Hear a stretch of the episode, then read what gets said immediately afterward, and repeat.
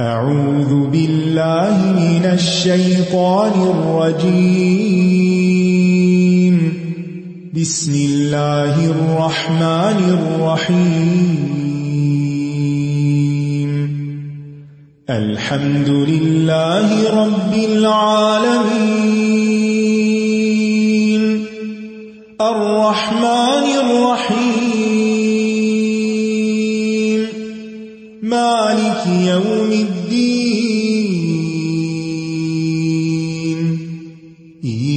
إياك نعبد وإياك نستعين اهدنا الصراط المستقيم صراط الذين أنعمت عليهم غير المغضوب عليهم ولا الضالين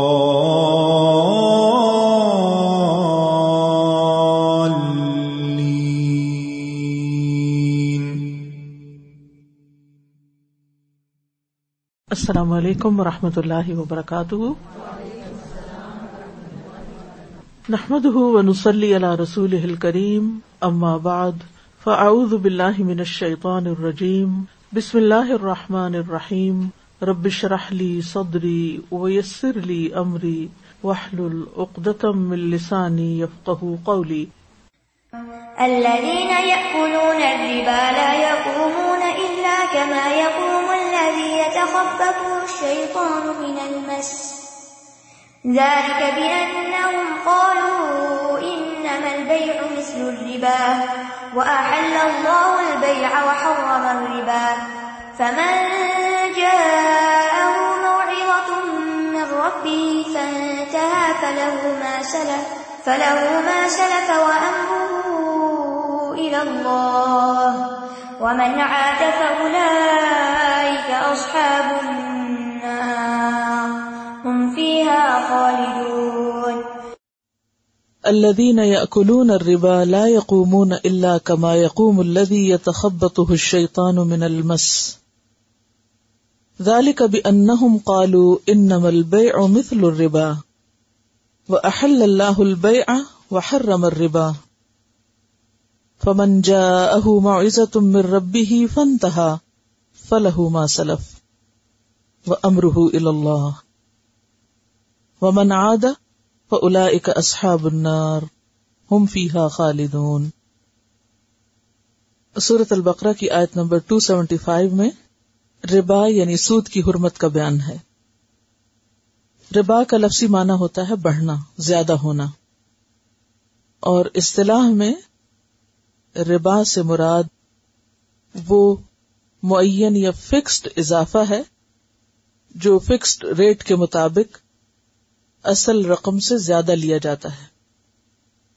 یعنی وہ معین اضافہ یا فکسڈ ریٹ جو ایک قرض دینے والا اپنے مقروض سے اپنی اصل رقم پر وصول کرتا ہے۔ اسی اضافے کا نام ربا ہے یعنی بڑی ہوئی رقم۔ حدیث میں آتا ہے کل قرض جرا نفعا فہو ربن ہر وہ قرض جو نفع کھینچ لائے، وہ ربا ہے۔ یعنی ہر وہ اضافہ جو واجب الادا رقم پر ادا کیا جائے، اور اس اضافے کے مقابلے میں کوئی محنت، مہارت، ساز و سامان یا رسک خطرہ نہ ہو۔ کرایہ پر دی ہوئی چیز پر نفع حاصل کرنا یا کرایہ وصول کرنا ربا نہیں ہوتا، کیونکہ اس میں رسک موجود ہے۔ اس میں صرف مال نہیں ہوتا، چیز بھی موجود ہوتی ہے۔ اور اس چیز کو نقصان بھی ہو سکتا ہے، جبکہ ربا میں نقصان کا اندیشہ نہیں ہوتا۔ اور صرف مال پر یا روپے پر ہی اضافہ ہوتا ہے۔ تو یہاں پر ربا کی حرمت کے بارے میں پہلے تو ذہن کو تیار کیا گیا اور قیامت کے دن ربا کھانے والے یا ربا لینے والے کی جو حالت ہوگی، اس کی طرف اشارہ کیا گیا کہ وہ ایک مجنون یا جنون زدہ شخص ہوگا کہ جو ایک دیوانگی کی حالت میں اٹھے گا۔ اس کے علاوہ احادیث سے بھی ربا کی حرمت کے بارے میں بہت سی چیزیں ہمیں معلوم ہوتی ہیں۔ مثلا ایک حدیث میں آتا ہے، رسول اللہ صلی اللہ علیہ وسلم نے فرمایا، سات مہلک چیزوں سے بچو یعنی ہلاک کرنے والی۔ شرک کرنا، جادو کرنا، ناحق قتل کرنا، سود کھانا، یتیم کا مال کھانا، جہاد کے وقت میدان سے بھاگنا، اور پاک دامن عورت پر تہمت لگانا۔ یہ سات کام ایسے ہیں کہ جو انسان کی ہلاکت کا سبب بنے گی۔ آپ صلی اللہ علیہ وسلم نے معراج کے موقع پر کچھ لوگوں کو انتہائی تکلیف دہ حالت میں دیکھا اور یہ روایت بخاری کی ہے کہ میں اور جبریل سرخ رنگ کی ایک نہر پر پہنچے جس کا پانی خون کی طرح سرخ تھا۔ میں نے دیکھا کہ اس میں کچھ لوگ ہیں۔ وہ مشکل سے کنارے تک آتے ہیں۔ کنارے پر ایک فرشتہ بہت سے پتھر لیے بیٹھا ہے۔ وہ ان کا منہ پھاڑ کر ایک پتھر منہ میں اتارتا ہے۔ وہ پھر بھاگتے ہیں، پھر یہی ہوتا ہے۔ پوچھا تو معلوم ہوا کہ خون کی نہر میں قید کیا ہوا شخص سود خار صحیح بخاری کی روایت ہے۔ آپ صلی اللہ علیہ وسلم نے یہ بھی فرمایا کہ سود کے گناہ کے ستر حصے ہیں۔ یعنی سود کا گناہ ایک گناہ نہیں، اسے اگر ستر حصوں میں بانٹا جائے تو معمولی حصہ یہ ہے کہ کوئی شخص اپنی ماں سے جمع کرے۔ یعنی ماں کے ساتھ جنا کرنا جو ہے، وہ اس گناہ کا ایک حصہ ہے۔ یعنی اس کا ایک ایک حصہ اتنا بڑا گناہ ہے۔ یہ ابن ماجہ کی روایت ہے۔ مسند احمد کی روایت میں آتا ہے کہ سود کا ایک درہم جسے انسان جان بوجھ کے کھائے یعنی سود لے، چھتیس دفعہ جنا کرنے سے زیادہ گناہ رکھتا ہے۔ یعنی بڑے بڑے کبیرہ گناہوں میں بھی بہت بڑا گناہ ہے۔ اس کے علاوہ بھی بہت سی احادیث ہیں جن میں اس کبیرہ گناہ کی جو شدت ہے اور جو آپ صلی اللہ علیہ وسلم نے اس کی کباہتوں کے بارے میں ہمیں بتایا ہے، وہ بہت ہی واضح ہے جس میں کسی قسم کے کوئی شک و شبے کی گنجائش نہیں۔ قرآن پاک میں اس شخص کا انجام اور حال بیان کیا گیا ہے اور حدیث سے اس کا مزید آگ میں جانا اور جیسے کہ قرآن پاک کی آیت سے بھی اس آیت کے اختتام پر پتہ چل رہا ہے کہ الائے کا اصحاب النار ہم فیہا خالدون۔ تو حدیث سے بھی پتہ چلتا ہے کہ ایسا شخص جو سود کے معاملے میں انوالو ہے، جنت میں نہ جا سکے گا۔ اور پھر ساتھ ہی یہ بتایا گیا کہ ان کے اس حالت کی وجہ کیا ہے۔ ذالک بانہم قالو انما البیع مثل الربا۔ کیونکہ ان کا کہنا یہ ہے کہ تجارت سود کی طرح ہے یعنی دونوں کو وہ برابر قرار دیتے ہیں۔ حالانکہ دونوں میں بہت بڑا فرق ہے۔ وہ احل اللہ البیع و حرم الربا۔ اللہ نے بے کو حلال اور ربا کو حرام قرار دیا اور سود کی حرمت میں سات آیات ہیں قرآن پاک کی۔ چالیس احادیث ہیں اور اجماع امت سے بھی اس کی حرمت ثابت ہے۔ یعنی کوئی شک و شبہ کی بات ہی نہیں۔ اور خاص طور پر جس کے لیے قرآن میں واضح نس یعنی ٹیکسٹ موجود ہو کہ ہر رمر ربا ربا حرام ہے تو پھر اس کو کسی بھی طریقے سے حلال نہیں کیا جا سکتا۔ حضرت عمر کہتے ہیں کہ آخری چیز جو آپ پر نازل ہوئی، وہ ربا کی آیت ہے۔ لہذا تم سود کو چھوڑ دو اور اس چیز کو بھی چھوڑ دو جس میں سود کا شبہ بھی ہو۔ اور یہ جو فرمایا کہ وہ احل اللہ البیع و حرم الربا، تو دونوں میں چونکہ بہت بڑا فرق ہے، اس لیے اللہ نے ایک کو حلال اور دوسرے کو حرام قرار دیا۔ اب مختصراً دیکھتے ہیں کہ یہ فرق کیا ہے۔ پہلی بات تو یہ ہے کہ تجارت میں انسان کی محنت بھی لگتی ہے اور پیسہ بھی لگتا ہے نہیں محنت اور سرمایہ دونوں موجود ہیں۔ سود میں صرف سرمایہ لگتا ہے، محنت نہیں لگتی۔ تجارت میں ذہانت اور وقت کا استعمال بھی ہوتا ہے۔ سود میں صرف سرمایہ یا پیسہ دے کر آپ فارغ ہو جاتے ہیں کسی ذہانت، کسی وقت، کسی دماغ کو لڑانے کی کوئی ضرورت نہیں۔ ایک دفعہ آپ نے دیا اور پھر آپ بے فکر ہو گئے، اس پر نفع آتا رہا۔ تجارت میں انسان رسک لیتا ہے، نقصان کا اندیشہ ہوتا ہے۔ سود میں کسی قسم کا کوئی نقصان، کوئی رسک نہیں۔ تجارت میں منافع کی مقدار مقرر نہیں ہوتی، فکس نہیں ہوتا۔ یہ بہت بڑا فرق ہے، جبکہ سود میں منافع فکس ہوتا ہے اور فکسڈ پروفٹ ہی دراصل سود بن جاتا ہے۔ پھر اسی طرح تجارت میں ایک دفعہ سودا طے کر لیا تو معاملہ ختم ہو جاتا ہے، کیونکہ چیز دے کے قیمت لے لی جاتی۔ مثلا آپ بازار گئے، آپ نے کچھ دیا، تاجر کو پیسے دیے، اس نے آپ کو چیز دی، وہ اپنا کام کر رہا، آپ اپنا۔ آپ بھول گئے کہ کہاں سے کیا لیا تھا۔ بات ختم۔ لیکن سود کے لین دین میں ایک دفعہ کے معاملے سے معاملہ ختم نہیں ہوتا، بلکہ مسلسل منافع ملتا رہتا ہے۔ یعنی تاجر ایک دفعہ منافع لیتا ہے، لیکن سود خار بار بار منافع لیتا ہے۔ یہ بھی ایک بہت بڑا فرق ہے۔ اچھا آپ نے جوتا خریدا، اس پر دکاندار نے پروفٹ لے لیا، بات ختم ہو گئی۔ لیکن سود خار نے ایک دفعہ اپنے پیسے دے دیا اور پھر وہ ہر مہینے یا ہر سال یا ہر کچھ مقررہ مدت کے نام کے ساتھ مسلسل نفع جو ہے وہ لیتا چلا جاتا ہے۔ تجارت میں آپ جتنی چیز لیتے ہیں اتنی ہی قیمت دیتے ہیں۔ لیکن سود میں مسلسل اضافے کے ساتھ پیسے واپس ملتے تجارت حلال کام ہے اور اس میں باہم رضامندی بھی شامل ہوتی ہے۔ یعنی آپ کی میوچل انڈرسٹینڈنگ ہے، آپ کا دل چاہتا ہے آپ چیز لیں، نہیں چاہتا نہ لیں۔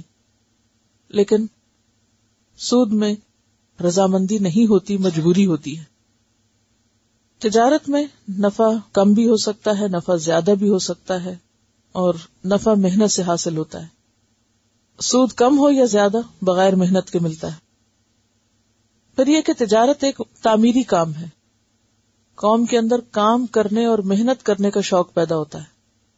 ایک فزیکل ایکٹیویٹی بھی ہوتی ہے، ایک مینٹل ایکٹیویٹی ہوتی ہے اور انسان کی ایک مشغولیت بھی ہوتی ہے۔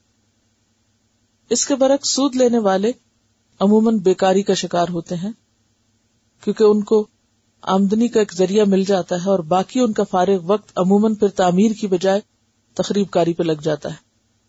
کیونکہ ان کے اوپر کوئی بوجھ نہیں، کوئی ذمہ داری نہیں، کوئی فکر نہیں، کوئی کام نہیں ان کو۔ گھر بیٹھے سب کچھ آمدنی مل رہی ہے، کھا رہے ہیں۔ لہذا باقی وقت وہ جو جی چاہے کریں۔ لڑیں جھگڑے گھر میں فساد کریں، باہر جا کے کریں، کچھ بھی کریں، پھر وہ اس فارغ وقت تو عموماً خرابی کی نظر کرتے ہیں۔ پھر اس کے بعد یہ ہے کہ تجارت جو ہے وہ ایک طرح سے اکنامک ایکٹیویٹی پیدا کرتی ہے یعنی معاشرے کو متحرک کرتی ہے۔ جبکہ سود میں اکنامک ایکٹیویٹی نہیں ہوتی، بلکہ پیسہ ایک جگہ جمع ہو جاتا ہے۔ سرکولیشن آف منی نہیں ہوتا۔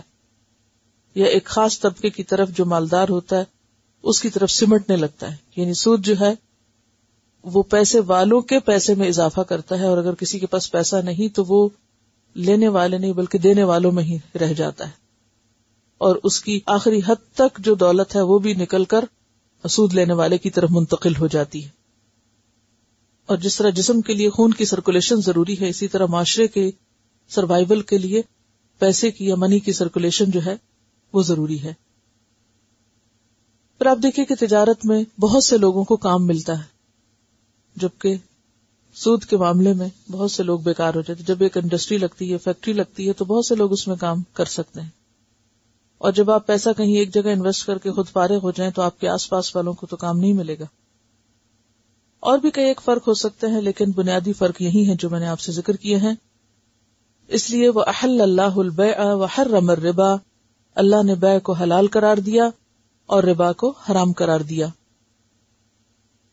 فمن جا اہ معاوضہ تم میں ربی ہی فنتہا تو جس کے پاس نصیحت آ گئی اور وہ رک گیا فلاح ما سلف، تو جو پیچھے ہو چکا سو ہو چکا، جو پہلے وہ لے چکا سو لے چکا وہ امر ہو اللہ، اور اس کا معاملہ اللہ کے سپرد ہے۔ وہ چاہے تو معاف کر دے، چاہے تو پکڑے، جو بھی کرے، وہ اللہ ہی بہتر جانتا ہے۔ وہ من آدف الا کا اصحاب النار، اور جو لوٹے وہ آگ والے ہیں۔ ہم فی ہا خالدون وہ اس میں ہمیشہ ہمیشہ رہیں گے۔ الربا ويربي الصدقات۔ والله لا يحب كل كفار يمحق اللہ الربا اللہ ربا کو مٹاتا ہے۔ ویور صدقات اور صدقات میں اضافہ کرتا ہے یا صدقات بڑھاتا ہے۔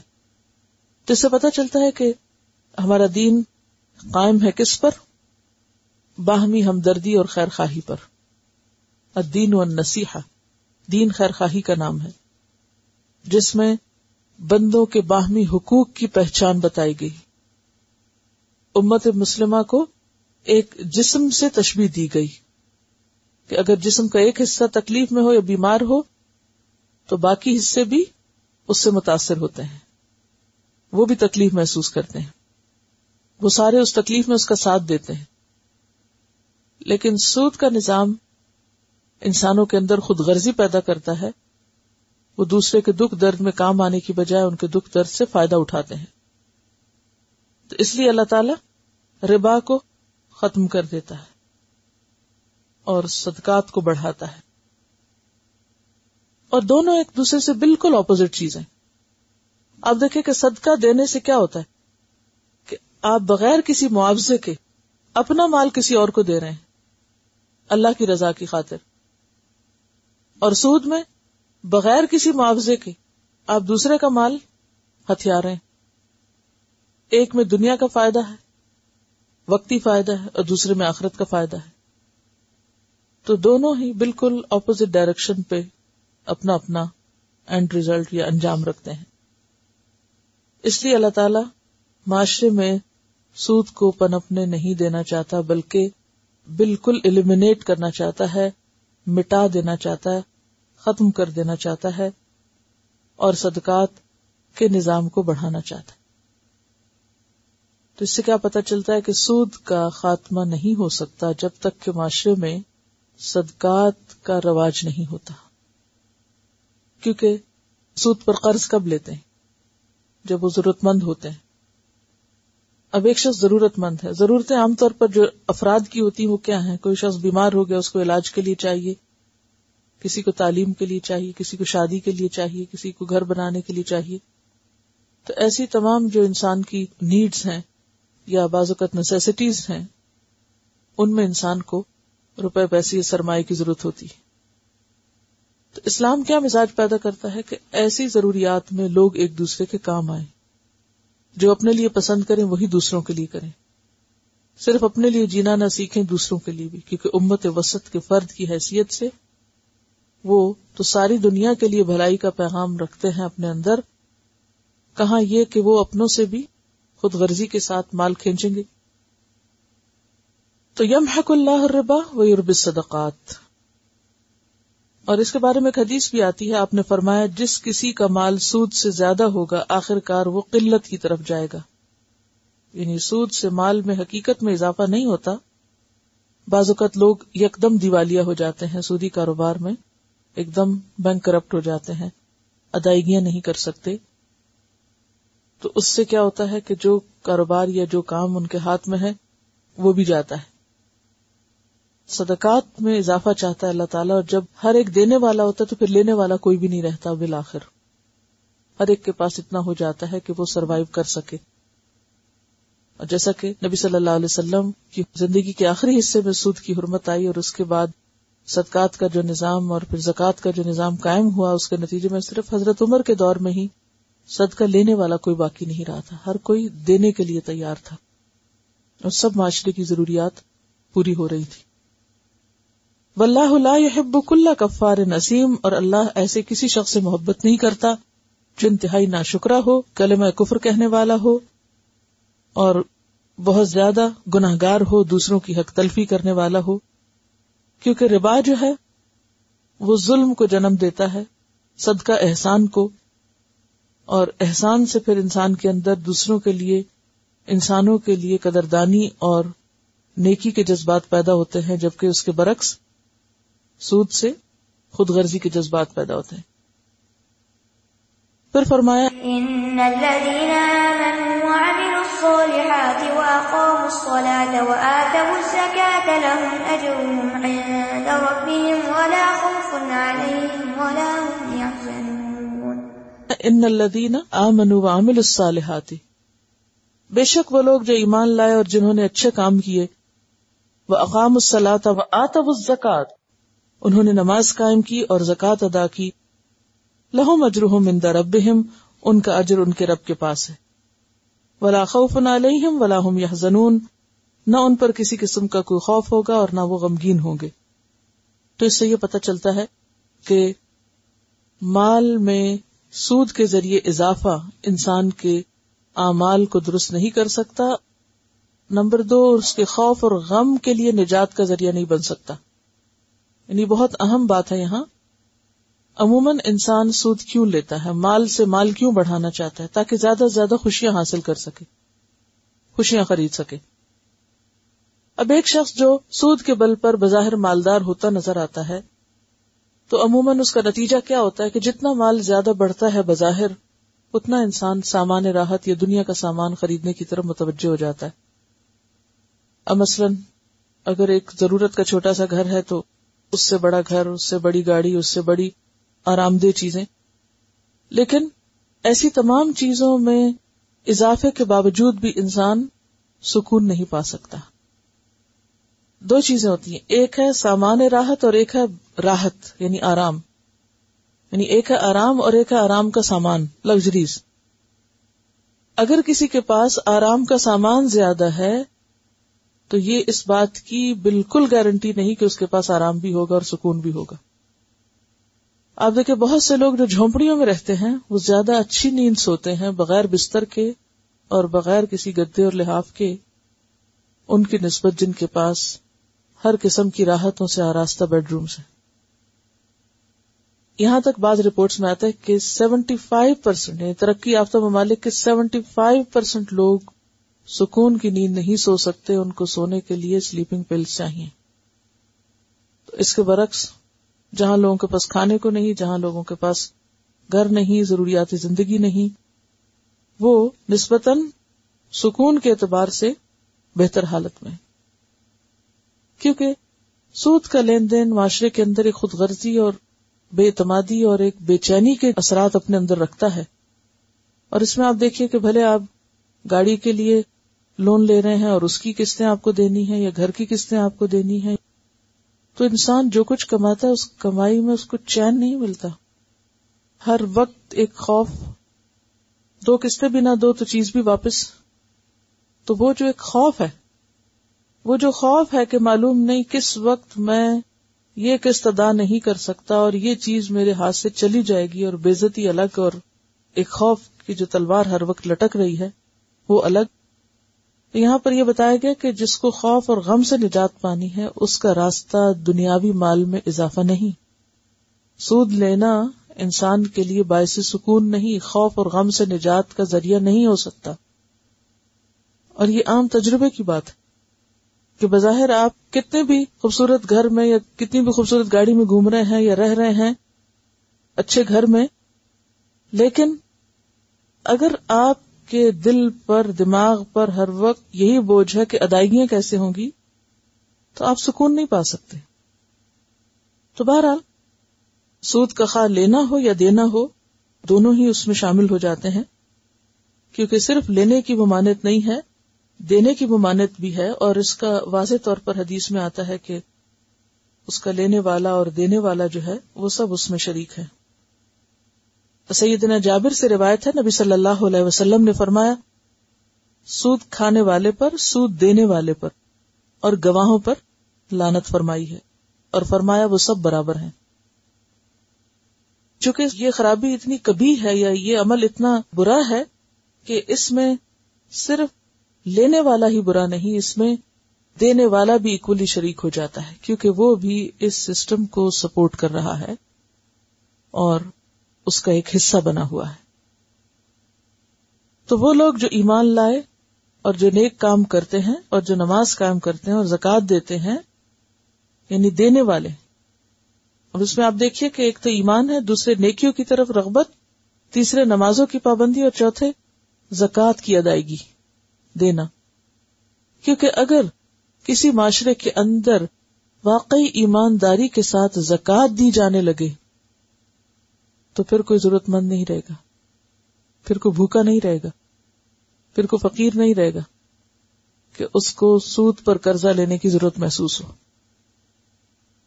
اور جو قوم زکات دینے کی عادی ہو، صدقات دینے کی عادی ہو، وہ اس چیز کو برداشت نہیں کر سکتی کہ کسی کو سود پر قرض دے یا کوئی سود پہ قرض لے رہا ہو اور وہ اس کے لیے کوئی مدد کا سامان فراہم نہ کرے۔ یعنی یہ ساری چیزیں ایک دوسرے سے انٹر ریلیٹڈ ہیں۔ یعنی خالی آپ سود کو الگ کر کے مت دیکھیں۔ یہ خالی صدقات کو الگ رکھ کے نہیں دیکھیں۔ اگر کسی معاشرے میں صدقات کا رواج عام نہیں تو وہیں پر ہی سود کی بیماریاں جنم لیں گی۔ يا أيها آمنوا اتقوا الله وذروا ما بقي من الربا۔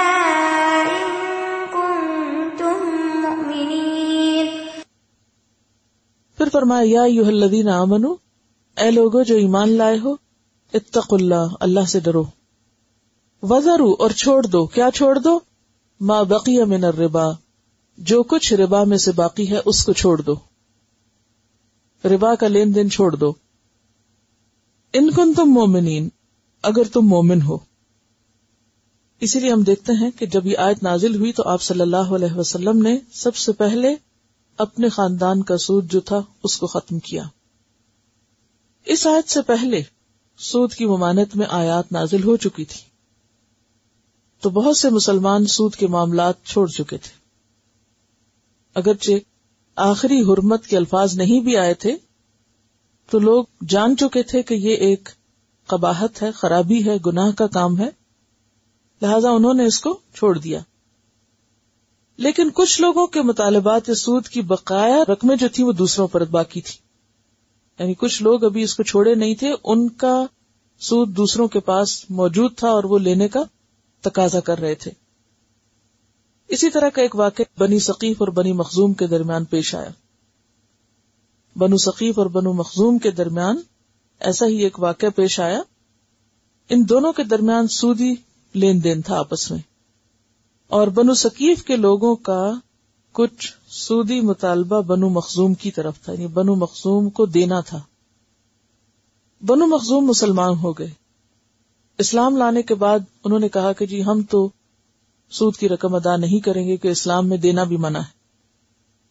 ادھر بنو ثقیف نے مطالبہ شروع کیا، کیونکہ یہ لوگ ابھی مسلمان نہیں ہوئے تھے۔ تو یہ جھگڑا جو تھا، کچھ طول پکڑ گیا۔ بہرحال معاملہ آپ صلی اللہ علیہ وسلم تک پہنچا تو اس موقع پر یہ آیت نازل ہوئی اور یہ فتح مکہ کے بعد کا واقعہ ہے اور آپ نے اللہ تعالی کا یہ حکم سنایا کہ آج کے بعد سود کا لین دین ختم وزر ما بقیہ من الربا، اصل رقم تو لے سکتے ہو، ربا کا جو اضافہ ہے وہ نہیں لے سکتے۔ اور پھر حجت الوداع کے موقع پر آپ صلی اللہ علیہ وسلم نے سارے ربا جو تھے ان کو ختم کر دیا اور فرمایا، جاہلیت کے دور میں، اسلام سے پہلے کے دور میں، ربا کا جو بھی لین دین تمہارے درمیان تھا، آج وہ ختم۔ آج سے یہ بین۔ اور اسلامی مملکت میں یہ ایک فوجداری جرم قرار پاتا ہے یعنی کہ اس میں حکومت مداخلت کر سکتی ہے۔ اگر کوئی لین دین کر رہا ہو، تو وہ اس کو زبردستی یعنی پکڑ سکتی ہے یعنی اس پر جو بھی پھر تعزیر ہو۔ تو بہرحال آپ صلی اللہ علیہ وسلم نے کیا فرمایا کہ آج کے دن میں سب کا سوت ساکت کرتا ہوں اور پھر تمہارے لیے کیا ہے؟ رؤوس اموالکم لا تظلمون ولا تظلمون۔ اور پھر فرمایا کہ وہ اول ربن ادا پہلا ربا جس کو میں ساکت کرتا ہوں یعنی وصول نہیں ہوگا، وہ ربا ہمارے اپنے خاندان کا ربا ہے ربل عباس ابن المطلب۔ آپ کے چچا عباس بن عبد المطلب کا فن مودو ان کلو وہ سارے کا سارا ساکت ہے۔ جس کسی کو بھی عباس یعنی آپ کے چچا جو تھے، ان کا ربا دینا تھا، آج کے بعد وہ نہیں دے گا۔ صرف اصل زر دے گا۔ اسے یہ بھی پتا چلتا ہے کہ آپ صلی اللہ علیہ وسلم نے نیکی کی ابتدا کہاں سے کی تھی؟ اپنے گھر سے۔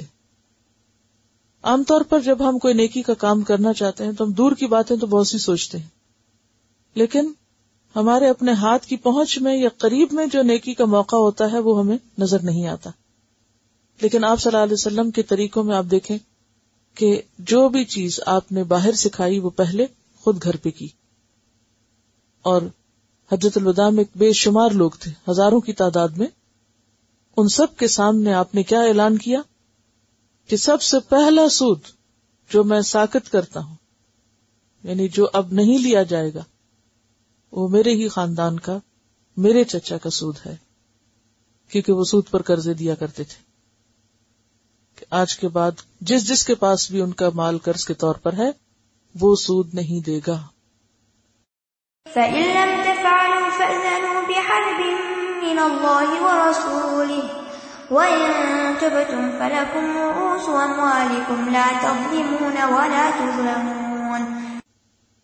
پھر فرمایا، فَإِن تفالو پھر اگر تم نہیں کرو گے، فَأْذَنُوا بِحَرْبٍ مِّنَ اللَّهِ وَرَسُولِهِ، تو اللہ اور اس کے رسول سے جنگ کے لیے تیار ہو جاؤ۔ اور یہ کوئی معمولی بات نہیں۔ کس میں ہمت ہے کہ اللہ سے جنگ کر سکے اور اس کے رسول کے مقابل آ سکے؟